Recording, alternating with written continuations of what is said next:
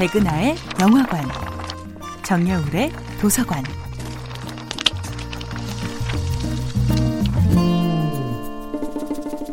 안녕하세요. 여러분과 아름답고 풍요로운 책 이야기를 함께하고 있는 작가 정여울입니다. 이번 주에 만나볼 작품은 플로베르의 마담 보바리입니다. 프랑스를 대표하는 작가 구스타브 플로베르는 마담 보바리의 내용 때문에 재판을 받아야 할 정도로 당시에는 커다란 비난을 받았습니다. 남편이 아닌 다른 사람과 사랑에. 빠진 마담 보바리. 사치와 허영에 빠져 전 재산을 날려버린 마담 보바리의 이야기를 쓴 플로베르. 그는 종교의 신성함과 미풍양속을 해친다는 이유로 재판에 회부되었지만 힘겹게 무죄 판결을 받았습니다. 그러나 아직도 사치와 허영의 대명사로 미움받던 마담 보바리에 대한 혐오는 남아있지요. 차별과 오해를 받던 인물을 공감의 대상으로 바꾸는 문학의 힘을 보여주는 위대한 소설이 바로 마담 보바리이기도 합니다.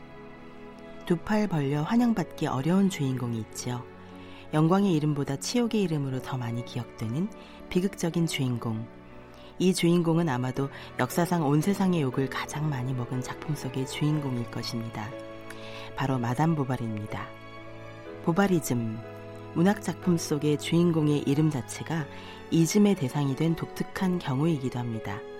그러나 보바리즘은 영광스러운 이름은 아닙니다.